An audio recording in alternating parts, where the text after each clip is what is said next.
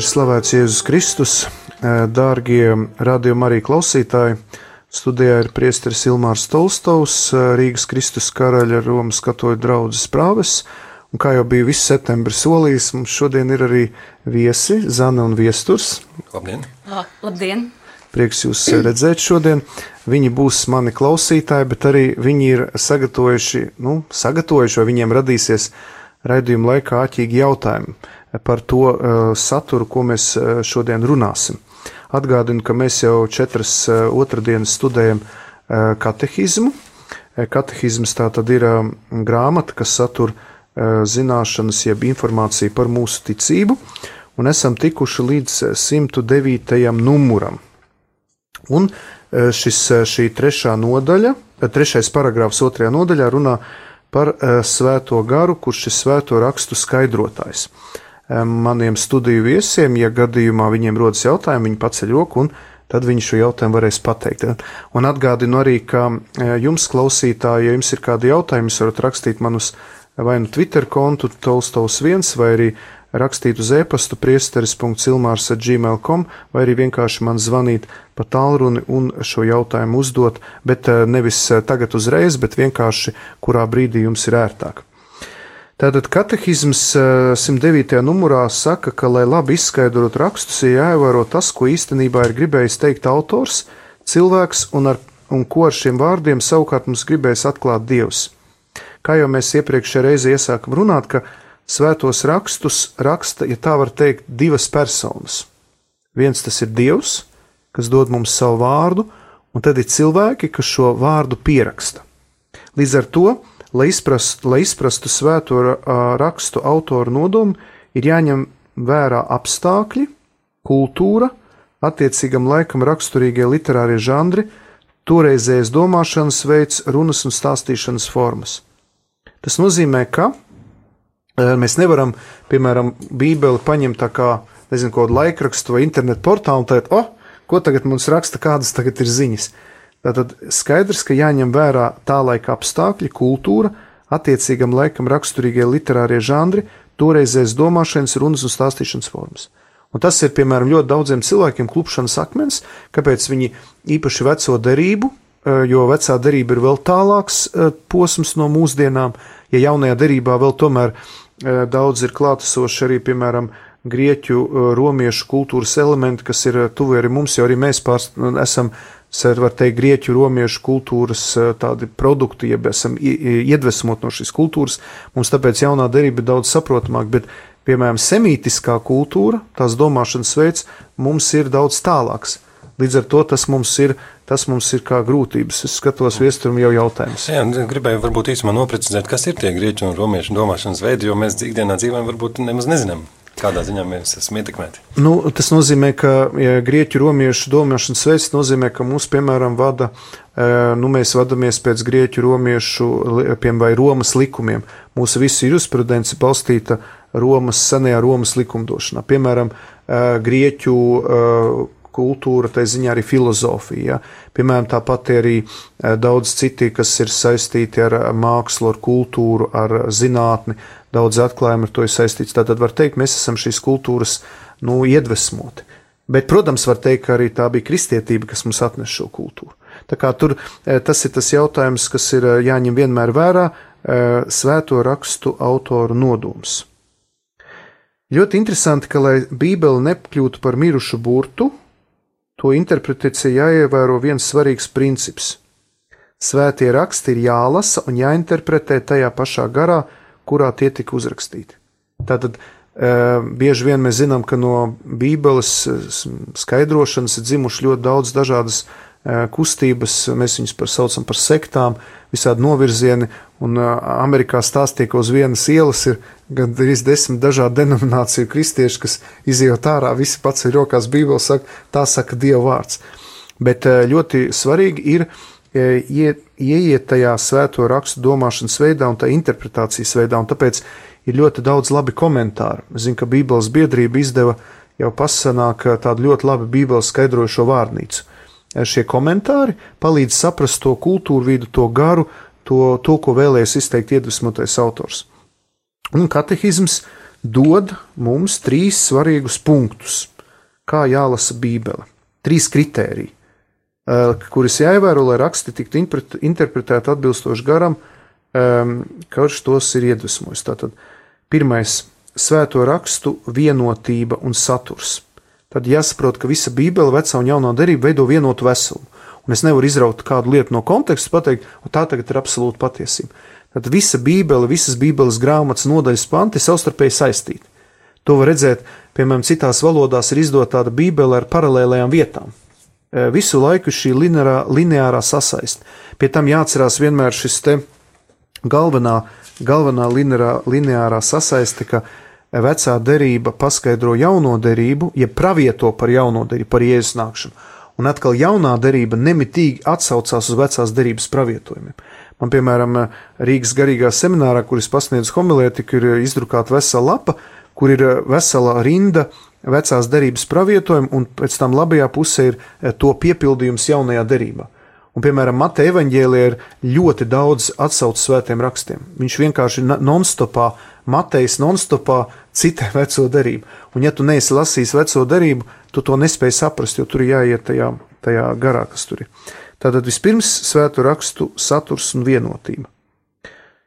Otrā lieta - svētie raksti jālasa saskaņā ar visas baznīcas dzīvo tradīciju. Iepriekšējos raidījumos jums, jūs to varbūt nedzirdējāt vai nebijāt klāt, mēs noskaidrojam, ka Bībele ir tradīcijas auglis, jo Bībele izauga uz tradīcijas.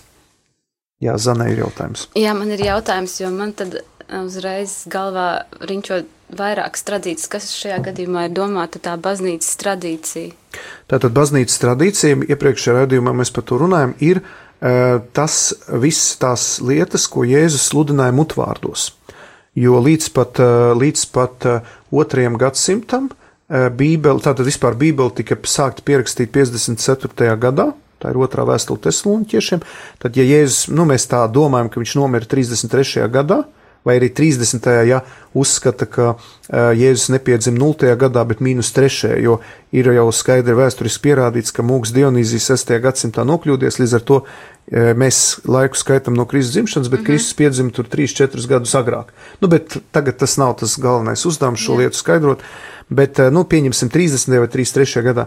Tad no 30. gada līdz 54. tas ir 54, 24 gadi, nekas netika uzrakstīts. Jēzus arī nekur neteica rakstīt Bībeli, pats viņš neko nerakstīja, un viņš teica iet sludināt. Bet 54. gadā uzrakstīta pirmā Pāvila vēstule, un 100. gadā ir uzrakstīts Jāņa atklāsmes grāmata. Tātad Bībeles teksti tapa no 54. līdz 100. gadam. Kas ir interesanti, ka tajā laikā tapa 40 evaņģēliju, Pāvēlam varbūt bija 70 vēstules, līdz ar to tika rakstīts non-stopā viss kaut kas, visādi stāstiņi par Jēzu, mitoloģiski ar puķis ar trim galvām un vēl nezinu kas cits. Un tad tā tradīcija ir tā baznīcas vide, tās draudzes, kuras sāka tā kā filtrēt un atlasīt, kuras tad grāmatas ir no dieva, kuras atbilst tai Jēzus vēsti, jo jāsaprot, ka 54. simtajā gadā vēl dzīvoja cilvēki, kur varbūt Jēzu bija redzējuši, vai arī viņu vecvecāki redzēja Jēzu, un līdz ar to viņi varēja pilnībā nu, verificēt, vai tā grāmata ir saskanā ar Jēzus vēstu vai nav. Nu, tad man rodas jautājums, pēc kādiem principiem tas apmēram tika darīts. Jo vienmēr ir jautājums, kāpēc tieši šīs grāmatas ir iekļautas mm -hmm. kanonā un citas nav iekļautas. Jā. Jāsaprot to, ka, piemēram, pareizticīgo bībele ir, vai, ir vairāk grāmatu nekā katoļu, un atkal luterāņiem nav tik daudz, cik katoļiem. Jā. Jās, un jāsaprot, ka arī piemēram tajās austrumu baznīcās, kā Sīrijas, eksistē vēl vairāk grāmatas, kuras viņi ir iekļaujuši savā kanonā. Viņi uzskata, ka viņi nāk no otrā gadsimta, un viņi no otrā gadsimta šo grāmatu ir lietojusi. Piemēram, līdz pat 4. gadsimtam Hermas Gans un vēl viena grāmata e, bija uz robežas, vai viņi iekļaut vai neiekļaut kanonā. Bet, eh, kā, nu, var teikt tā, ka 4. gadsimtā ir tāds saucamais moratorija kano, eh, kanons, kas tika atrasts, un tur jau ir uzskaitītas grāmatas, kuras mēs lietojam arī tagad, mm, eh, kuras tad ir iekļautas svēto rakstu kanonā. Ar jauno derību mums praktiski visiem kristiešiem nav problēmu, mums ir problēmas ar veco derību, bet par to mēs parunāsim uz priekšu drusku, ka mēs tieši par kanonu mm. sāksim runāt, bet jāsaprot to, ka tā bija baznīcas tradīcija, mutvāru tradīcija, kura verificēja un pateica, kuras grāmatas ir svētā gara iedvesmotas, kuras nav. Tad vispirms bija mutvāru tradīcija, vispirms bija draudzes, vispirms bija vārds, kas dzīvoja um, nu, cilvēku lūpās, mm -hmm. un uh, tikai tad, tikai tad sekoja pieraksts. Un kā mēs zinām, uh, cilvēki līdz pat drukas atklāšanai vairāk uzticējās mutvārdiem nekā rakstītiem tekstam. Un daudzas arī nekristīgas, nu, tādas tautiskas, piemēram, tās pašas dainas, līdz mums ir nonākušas mutvārdos. Eh, rakstiskais pieraksts ir ļoti vēlīns. Un pat ja sākumā šie teksti tika pierakstīti, tie bija ļoti mazā tirāžā un pieejami varbūt tikai biskupiem, tikai kādiem mūkiem. Tas nozīmē ļoti šauram cilvēku lokam. Eh, cilvēki draudzēs vispār neredzēja tos tekstus, jo viņiem nebija iespējams. Tas fiziski nebija iespējams tos, tos tādā veidā nofiksēt. Tagad mazliet atpūtināsim klausītājus, iesim mazā muzikālā pauzē, un tad atgriezīsimies un turpināsim runāt par svēto garu, kurš ir svēto rakstu skaidrotājs.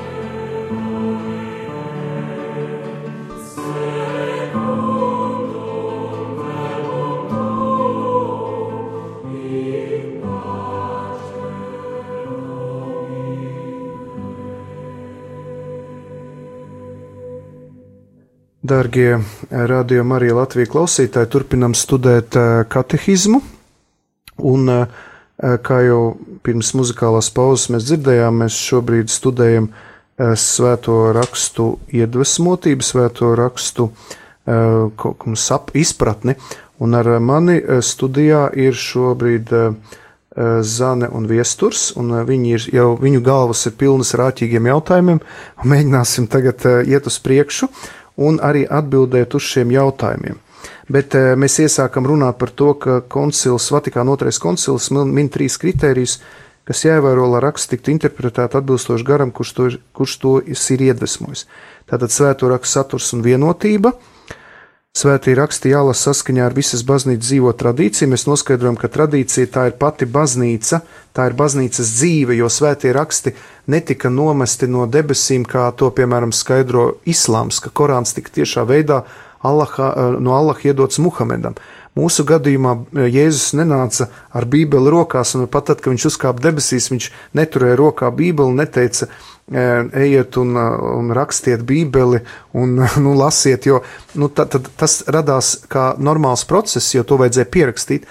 Bet pati šī vēsts, ko Jēzus deva mācekļiem, bija balstīta mutvārdos, un viņš saka, ejiet un sludiniet, ejiet un māciet. Tātad dariet to ar lūpām, un, piemēram, mēs arī homilētikā, kad runājam ar semināristiem, mēs uzsveram, ka vārds tikai tad, kad viņš ir dzīves, tikai tad, kad viņš tiek izteikts. Un senos laikos, piemēram, nedrīkstēja lasīt klusām.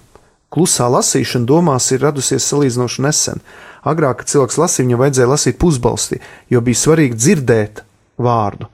Un, eh, un tāpēc arī liturģijā varētu jau pirms sprediķa izprintēt un iedot ticīgam nemaz nelasīt. Vienkārši nu, izdrukā aizsūt visiem uz e-pastiem, uz, uz, uz sociālajiem tīkliem, viss, bet viņam vārdam jātiek izteiktam. Tāpēc, ja Bībele stāv plauktā, viņa ir nedzīva. Tas vārds ir nedzīvs, viņš guļ, viņš ir iedrukāts. Eh, vārds kļūst dzīves tad, kad viņu lasa. Man ļoti patika, kad eh, pirms dažiem gadiem tika rīkoti, varbūt arī tagad tiek rīkot tādi Bībeles lasīšanas maratoni, kad eh, kādā pilsētas centrā tiek uzstādīts mikrofons un vienas diennakts laikā vai kādā laikā tiek izlasīta visa Bībele nu, ar mikrofoniem. Vienkārši tas vārds tiek skaļi pasludināts. Tad viņš iegūst dzīvību, jo viņš izskan. Ja. Un trešais kriterijs ir tic, jāievēro ticības analoģija. Un šeit būs drusciņš sarežģītāk, jo tā analoģija tā ir saistīta ar to, ka um, jā, Bībele ir jāskata kā, kop, kā kopums, uh, bet šeit ir svarīgi, ka jāredz, ka visa Bībele ir iekļauta atklāsmes kopējā plānā.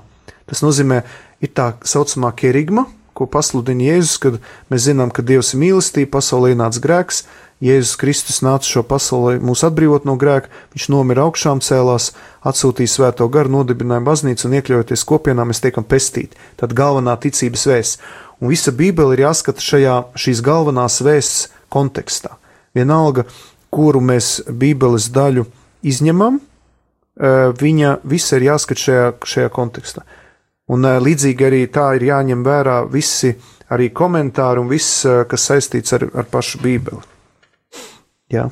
Un, un tas vadmotīvs, kurš jāņem vērā, tā, kerigma, tas ir pats kaut kur Bībelē, vai tas ir ārpus tāds nevis jautājums? Tur ir tā, ka tā kerigma ir radusi, tā kerigma ir izkristalizējusies no pašiem svēto rakstu tekstiem. Jo šeit arī parādās tās tradīcijas loma, jo ir lietas, kuras, piemēram, nav atrodamas tiešā veidā Bībelē. Piemēram, mēs nevaram tiešā veidā Bībelē atrast uh, trīsvienības tādu, nu, trīsvienības konceptu vai, piemēram, uh, tādu, jā, kad ir viens dievs trijās personās. Mēs to izsacinām no paša teksta, baznīca to ir nostiprinājusi tajos pirmajos koncilos, bet mēs tiešā veidā neatrodam. Un līdzīgi arī kerigma nav uh, vārds, kaut, nu, piemēram, apstuļu darbos ir rakstīts, ka ierodas sūtņi, un grieķu valodā ir lietots vārds keriks, kas ir sūtītais. Tā kā vārds kerigma ir bībelē, jo ir tie keriksi, kas pasludina labo vēsti, un var teikt, ka kerigma tā ir uh, labā vēsts, jeb, jeb keriks ir tas, kurš pasludina kerigmu, jeb, jeb to evangelionu, labo vēsti, jeb to, to ziņu, par, par Jēzu Kristu, eh, kas eh, ir mums pati svarīgāka. Man ir jautājums, tad tas izriet no tā, ka mēs Bībeli lasām tā kā arī vecā darība ir tā kā Kristus vēstījuma, nu, par Kristu, tad tas ir tas tā ir tā kerigma, ka mēs viņu skatāmies tā kā, nu, tās abas divas eh, vienu otru skaidrojot. Es īsti nesapratu, ka, kas ir tā kerigma. Tātad kerigma ir visas mūsu ticības, kristīgās ticības īsts kopsavilkums. Tātad tas ir koncentrēts, tas ir tā kā axiomi, jeb nu, teorēma, ne, bet es nezinu, kā to labāk pateikt. Tas nozīmē, dažos teikumos ietverts viss kristīgās ticības saturs. Nu, piemēram, Tātad kerigmas teksts ir šāds. Mēs ticam, ka Dievs ir mīlestība, Viņš radīja šo pasauli mīlestības dēļ. Mēs ticam, ka pasaulē ienāca grēks, pateicoties Ādamam un Ievai, tātad pirmvecā grēk, grēks. Eh, šis grēks pāriet uz visiem cilvēkiem, līdz ar to cilvēce e, ir zaudējusi attiecības ar Dievu, attiecības, spēja ieiet debesu valstībā, bet Dievs neatstāja cilvēkus nelēmē, viņš apsolīja glābēju. Visa vecā derība runā par glābēju nākšanu. Nāk Jēzus Kristus apsolītās mesija, kuru, gal, kuras sludināšanas centrālā vēsts ir atgriezieties no grēkiem un ticiet evaņģēlījumam, Dieva valstība ir tuvu. Jēzus Kristus mirst par mūsu grēkiem, bet trešajā dienā augšām ceļas. Un uh, augšām ceļoties apsola, ka viņš atsūtīs svēto garu, kurš mums visu iemācīs. Viņš uzkāpa debesīs, bet aiz sevis atstāja baznīcu, kas ir kopiena, kas turpina Jēzus Kristus atnesto vēstu. Un ja mēs pieņemam Jēzu par savu personisko glābēju kungu, atveramies šai vēstī un iecinām savā sirdī svēto garu un esam dzīvā kontaktā ar kopienu, ar baznīcu, mēs tiekam glābti. Mums ir nodrošināta, nu, nodrošināt, mums ir iespēja tikt pēc, saņemt šo pestīšanu. Tā ir kerigma. Un tāds teksts Bībelē nav atrodams. Kaut arī apstuļa Pāvila un Pētera katehēzēs, apstuļu darbos pēc vasaras svētkiem ir atrodami kerigmas elementi. Jā. Jo Pāvils un Pēters šādā veidā plus mīnus arī sludina. Un eh, ļoti daudzi misionāri evaņģēlisti izmanto šo kerigmu, jo viņiem nav laika stāstīt garas teoloģiskas koncepcijas. Viņi šito pasaka un cilvēkam, jā, tas tā ir. Kaut ko, man liekas, mēs arī vēstulēs varam jā, atrast jā. kādas nu, tos vārdus. Jā, jā, bet, eh, piemēram, tur arī parādās šī sasaiste, bet, bet, ko es gribēju teikt, tā ir arī šī ticības analoģija, ka mēs, eh, redzot šo kopskatu, mums daudz vieglāk kļūst lasīt visu Bībeli, gan veco, gan jauno derību. Ja mēs paturam prātā kerigi, mēs daudz labāk varam saprast šos tekstus. Un šeit ir runa par daž, svēto rakstu dažādām no, nozīmēm. Un te ir tā, ka svētiem rakstiem ir divkārša nozīme - tiešā un garīgā. Un garīgā nozīme var dalīties kā alegoriskā, morāliskā un anagoģiskā. Tad tiešā nozīme nozīmē tas, ka tas, ko ir, mēs lasām, tas tā arī ir tas, kas ir uzrakstīts. Garīgā nozīme dalās tātad alegoriskajā nozīmē. Tātad e, ļoti daudzi notikumi vecajā derībā runā par Kristu, kā, nu, piemēram, daudzi vecās derības personāžu notikumi ir tipoloģiski. Piemēram, e, Noasa plūdi simbolizē kristību. Tas, kad e, Ābrahams nes upurēt savu dēlu Īzaku uz kalnu, simbolizē, ka Kristus tiks upurēts. Piemēram, sarkanās jūras čērsošana ir kristības pirmtēls. Jozo, kad šķērso kristību, arī ir pārēja no vecās uz jauno dzīvi. Tātad šī ir tā e, alegoriskā nozīme. Tad ir morāliskā nozīme. Ļoti daudz notikumi, kurus mēs atrodam svētajos rakstos, e, viņi e, nu, norāda uz morāli, tātad aicina mūs kļūt labākiem, un anagoģiskā nozīme tā ir vērsta uz to, ka visi Bībeles teksti mūs aicina uz ieiešanu debesu valstībā. Eh, visi teksti ved mūsu pārdabisko eh, pasauli. Jā, bija jautājums. Jums. Tikai par to alegorisko nozīmi, ka mēs skolā, kad esam mācījušies par alegorijām, kā tādām, vai cilvēks daudz varbūt nodomās, ka jā, alegoriski tā, tad tas nemaz nav noticis, piemēram. Ka, ja tas ir tikai jāatver tikai alegoriski, un mm -hmm. par ko es pieļauju, arī daudz ir bijis strīdu, kāda ir tā īsa atbilde, kā mēs uzskatām. Jā, tas ļoti interesanti, jo Bībelē ir dažas personas un daži notikumi, kur reāli nekad nav eksistējuši. Jēzus izmanto bieži vien stāstus. Viņš stāsta reiz, kādam tam bija divi dēli. Jaunākais un vecākais. Mēs nezinām personas kodu vecākam, jaunākam tēlam. Mēs nezinām vārdu uzvārdu. Var gadīties, ka tas ir izdomāts stāsts. Un līdzīgi arī ar vecās derības notikumiem ir da daudzi notikumi, kuri vēsturiski pierādīti kā fakti bet ir piemēram uzskats, ka tāds ieps nekad nav eksistējis, ka tas vienkārši bija morāliski pamācošs stāsts, varbūt alegorisks, jo daudzi iebā saskata Kristu, jo viņš ir taisnīgais, kurš cieš netaisnīgi. Ja.